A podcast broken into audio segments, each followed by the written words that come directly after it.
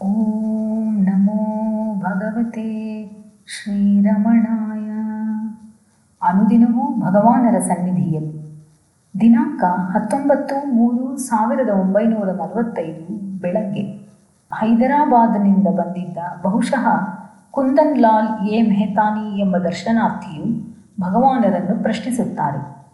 ಹಗ್ಗದಲ್ಲಿ ಹಾವು ಎಂದು ತಿಳಿಯುವಂತೆ ಈ ಜಗತ್ತು ಅದರಲ್ಲಿ ನಾವು ನೋಡುವ ವಸ್ತುಗಳು ಎಲ್ಲವೂ ಮಿಥ್ಯೆ ಎಂದು ವೇದಾಂತಿಗಳು ಹೇಳುತ್ತಾರೆ.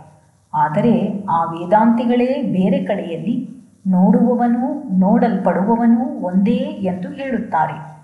ನೋಡುವವನು ನೋಡಲ್ಪಡುವವನು ಒಂದೇ ಆದರೆ ನೋಡಲ್ಪಡುವುದು ಮಿಥ್ಯೆ ಎಂದು ನಾವು ಹೇಗೆ ಹೇಳಬಲ್ಲೆವು? ಭಗವಾನ್ ಹೀಗೆನ್ನ ಹೇಳುವುದರ ಅರ್ಥ ಇಷ್ಟೇ. ನೋಡಲ್ಪಡುವ ದೃಶ್ಯವು ಆತ್ಮನಿಂದ ಹೊರತಾಗಿ ಸ್ವತಂತ್ರವಾದ ವಸ್ತುವೆಂದು ತಿಳಿಯುವುದು ಮಿಥ್ಯೆ. ದೃಶ್ಯವು ದ್ರಷ್ಟನಿಗಿಂತ ಬೇರೆಯಾಗಿರುವುದಿಲ್ಲ. ಇರುವುದು ಒಂದು ಆತ್ಮವಷ್ಟೇ. ನೋಡುವವನೊಬ್ಬ ನೋಡಲ್ಪಡುವವನೊಬ್ಬ ಎಂದಲ್ಲ.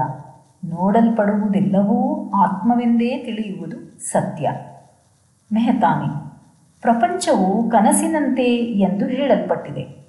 ಆದರೆ ಕನಸು ಮತ್ತು ಎಚ್ಚರದ ಸ್ಥಿತಿಗಳಲ್ಲಿ ಈ ರೀತಿಯ ವ್ಯತ್ಯಾಸವಿದೆಯೇ? ಕನಸಿನಲ್ಲಿ ನಾನು ಸ್ನೇಹಿತರನ್ನೂ ಬಂಧುಗಳನ್ನೂ ನೋಡುತ್ತೇನೆ. ಅವರ ಜೊತೆಯಲ್ಲಿ ಕೆಲವು ಅನುಭವಗಳಾಗುತ್ತವೆ. ಎಚ್ಚರವಾದ ಮೇಲೆ ನಾನು ಕನಸಿನಲ್ಲಿ ಕಂಡ ಸ್ನೇಹಿತರನ್ನು ಬಂಧುಗಳನ್ನು ಕನಸಿನ ಬಗ್ಗೆ ಕೇಳುತ್ತೇನೆ. ಅವರಿಗೆ ಅದರ ಬಗ್ಗೆ ಏನೂ ತಿಳಿಯದು. ಆದರೆ ಎಚ್ಚರದ ಸ್ಥಿತಿಯಲ್ಲಿ ನಾನು ನೋಡಿದ್ದನ್ನು ಕೇಳಿದ್ದನ್ನು ಪ್ರಮಾಣೀಕರಿಸುವವರು ಅನೇಕರಿರುವರು. ಭಗವಾನ್, ನೀವು ನಿಮ್ಮ ಎಚ್ಚರ ಮತ್ತು ಸ್ವಪ್ನದ ಅನುಭವಗಳನ್ನು ಕಲಬೆರಕೆ ಮಾಡಬಾರದು. ನೀವು ಹೇಗೆ ಎಚ್ಚರದಲ್ಲಿದ್ದಾಗ ನಿಮಗಾದ ಅನುಭವಗಳ ಸತ್ಯಾಸತ್ಯತೆಯನ್ನು ಎಚ್ಚರದಲ್ಲಿರುವವರಿಂದಲೇ ತಿಳಿಯುತ್ತೀರೋ, ಹಾಗೆಯೇ ಸ್ವಪ್ನದಲ್ಲಾದ ಅನುಭವಗಳನ್ನು ಸ್ವಪ್ನದಲ್ಲಿ ಕಂಡವರಿಂದ ಸ್ವಪ್ನದಲ್ಲಿದ್ದಾಗಲೇ ಕೇಳಿ ತಿಳಿದುಕೊಳ್ಳಬೇಕು. ಆಗ ಸ್ವಪ್ನದಲ್ಲಿಯೇ ಅಲ್ಲಿ ಕಂಡ ಬಂಧು ಮಿತ್ರರು ನಿಮ್ಮ ಅನುಭವವನ್ನು ದೃಢೀಕರಿಸುತ್ತಾರೆ. ಇಲ್ಲಿ ಮುಖ್ಯವಾದ ವಿಷಯವೇನೆಂದರೆ, ನೀವು ಸ್ವಪ್ನದಿಂದೆಚ್ಚೆತ್ತುಕೊಂಡಾಗ ನಿಮ್ಮ ಸ್ವಪ್ನಾನುಭವಗಳಲ್ಲಿ ಯಾವುದನ್ನಾದರೂ ನಿಜವೆಂದು ಸಮರ್ಥಿಸಲು ಸಿದ್ಧರಿರುವಿರಾ? ಇದೇ ರೀತಿಯಲ್ಲಿ ಪಾರಮಾರ್ಥಿಕ ಜ್ಞಾನ ನೆಲೆಗೆ ಎಚ್ಚೆತ್ತುಕೊಂಡವನು ವ್ಯಾವಹಾರಿಕ ಪ್ರಪಂಚದ ಅನುಭವಗಳನ್ನು ಸತ್ಯವೆಂದು ದೃಢೀಕರಿಸುವುದಿಲ್ಲ. ಈ ದೃಷ್ಟಿಯಿಂದ ವ್ಯಾವಹಾರಿಕ ಪ್ರಪಂಚದ ಜಾಗೃತಾವಸ್ಥೆಯು ಕನಸಿನಂತೆಯೇ ಸರಿ. ಮೆಹತಾನಿ, ಎಲ್ಲೋ ಕೆಲವರು ಮಾತ್ರ ಆತ್ಮ ಸಾಕ್ಷಾತ್ಕಾರಕ್ಕಾಗಿ ಆರಿಸಿಕೊಳ್ಳಲ್ಪಡುವವರೆಂದೂ, ಅಂಥವರು ಮಾತ್ರ ಆತ್ಮಜ್ಞಾನವನ್ನು ಪಡೆದುಕೊಳ್ಳುವರೆಂದೂ ಹೇಳಲ್ಪಟ್ಟಿದೆ. ಇದು ನಿರಾಶಾದಾಯಕವೇ ಸರಿ. ಭಗವಾನ್, ದೈವಾನುಗ್ರಹದ ಸಹಾಯವಿಲ್ಲದೆ ನಮ್ಮ ಸ್ವಂತ ಬುದ್ಧಿಬಲದಿಂದಲೇ ಆತ್ಮಜ್ಞಾನವನ್ನು ಕೊಳ್ಳಲಾಗುವುದು ಇಲ್ಲ ಎನ್ನುವುದೇ ಹೀಗೆ ಹೇಳುವುದರ ಅರ್ಥ. ನಾನು ಅದಕ್ಕೆ ಸೇರಿದಂತೆ ಹೇಳಿದೆ. ಆ ದೈವಾನುಗ್ರಹವೂ ಕೂಡ ಸುಮ್ಮ ಸುಮ್ಮನೆ ಬರುವುದಿಲ್ಲ. ಆದರೆ ಅವನು ಈ ಜನ್ಮದಲ್ಲಿಯೋ ಅಥವಾ ಹಿಂದಿನ ಜನ್ಮದಲ್ಲಿಯೋ ಮಾಡಿದ ಸ್ವಪ್ರಯತ್ನದಿಂದ ಅದಕ್ಕೆ ಅರ್ಹತೆಯುಳ್ಳವನಾಗಿರುತ್ತಾನೆ ಎಂದು ಕೂಡ ಭಗವಾನರು ಹೇಳುತ್ತಾರೆ. ಮೆಹತಾನಿ ಮನುಷ್ಯನ ಪ್ರಯತ್ನವು ನಿಷ್ಪ್ರಯೋಜಕವೆಂದು ಹೇಳಲ್ಪಟ್ಟಿದೆ. ಅಂದ ಮೇಲೆ ಮನುಷ್ಯನು ತನ್ನ ಸುಧಾರಣೆಯನ್ನು ಮಾಡಿಕೊಳ್ಳಲು ಪ್ರೋತ್ಸಾಹವೇನಿದೆ?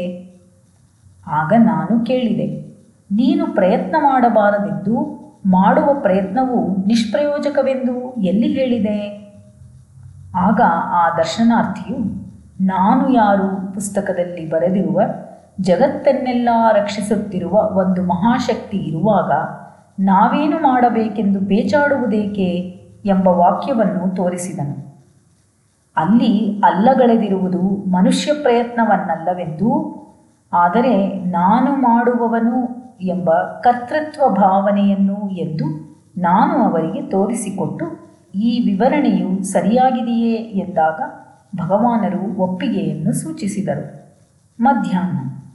ಒಮ್ಮೆ ಭಗವಾನರು ಪಳನಿಗೆ ಹೋಗಿದ್ದಂತೆಯೂ ಅಲ್ಲಿ ಅವರು ಪಳನಿ ದೇವರನ್ನು ನುಂಗಿಬಿಟ್ಟಂತೆಯೂ ಮತ್ತೊಮ್ಮೆ ತಿರುಚೆಂದೂರಿನಲ್ಲಿರುವ ದೇವಾಲಯದಲ್ಲಿ ಸುಬ್ರಹ್ಮಣ್ಯನ ದರ್ಶನ ಮಾಡಿದಂತೆಯೂ ಕನಸು ಕಂಡೆನೆಂದು ಭಗವಾನರು ಹೇಳಿದರು. ಅದರ ವಿವರಗಳಾವುದೂ ಜ್ಞಾಪಕದಲ್ಲಿಲ್ಲವೆಂದರು. ಜೀವನ್ಮುಕ್ತರೂ ಕೂಡ ಕನಸು ಕಾಣಬಹುದೇ ಎಂಬುದನ್ನು ತಿಳಿಯಲು ಕೆಲವರು ಇಚ್ಛಿಸಿದ್ದುದು ನನ್ನ ಜ್ಞಾಪಕಕ್ಕೆ ಬಂತು. ಈ ಸಂಶಯವು ಸಹಜವೇ, ಏಕೆಂದರೆ ಸಾಧಾರಣ ಮನುಷ್ಯರಿಗಿರುವಂತೆ ಜ್ಞಾನಿಗಳಿಗೆ ನಿದ್ರೆ ಇರುವುದಿಲ್ಲವೆನ್ನುವುದು ನಮ್ಮ ನಂಬಿಕೆಯಾದ್ದರಿಂದ ಅವರು ಕನಸು ಕಾಣದೇ ಇರಬಹುದು. ಆದುದರಿಂದ ನಾನು ಭಗವಾನರನ್ನು ಈ ವಿಷಯ ಕೇಳಿದೆ. ಭಗವಾನ್, ಜ್ಞಾನಿಯು ಜಾಗೃತಾವಸ್ಥೆಯಲ್ಲಿರಬಹುದಾದರೆ ಸ್ವಪ್ನಾವಸ್ಥೆಯೂ ಅವನಿಗಿರುವುದರಲ್ಲಿ ಕಷ್ಟವೇನೋ? ಆದರೆ ಜ್ಞಾನಿಯ ಜಾಗೃತಾವಸ್ಥೆಯು ಸಾಮಾನ್ಯ ಮನುಷ್ಯನ ಜಾಗೃತಾವಸ್ಥೆಗಿಂತ ಬೇರೆ ರೀತಿಯಾಗಿರುವುದರಿಂದ ಅವನ ಸ್ವಪ್ನಾವಸ್ಥೆಯೂ ಕೂಡ ಸಾಮಾನ್ಯ ಮನುಷ್ಯನ ಸ್ವಪ್ನಾವಸ್ಥೆಗಿಂತ ಬೇರೆಯೇ ಆಗಿರುವುದು. ಜ್ಞಾನಿಯು ಯಾವ ಅವಸ್ಥೆಯಲ್ಲಿದ್ದರೂ ತನ್ನ ಸಹಜ ಸ್ಥಿತಿಯಿಂದ ಮಾತ್ರ ಜಾರುವುದಿಲ್ಲ. ಅದನ್ನೇ ಕೆಲವು ಸಮಯ ನಾಲ್ಕನೆಯ ಅಥವಾ ತುರಿಯಾವಸ್ಥೆಯೇ ಎನ್ನುವುದು.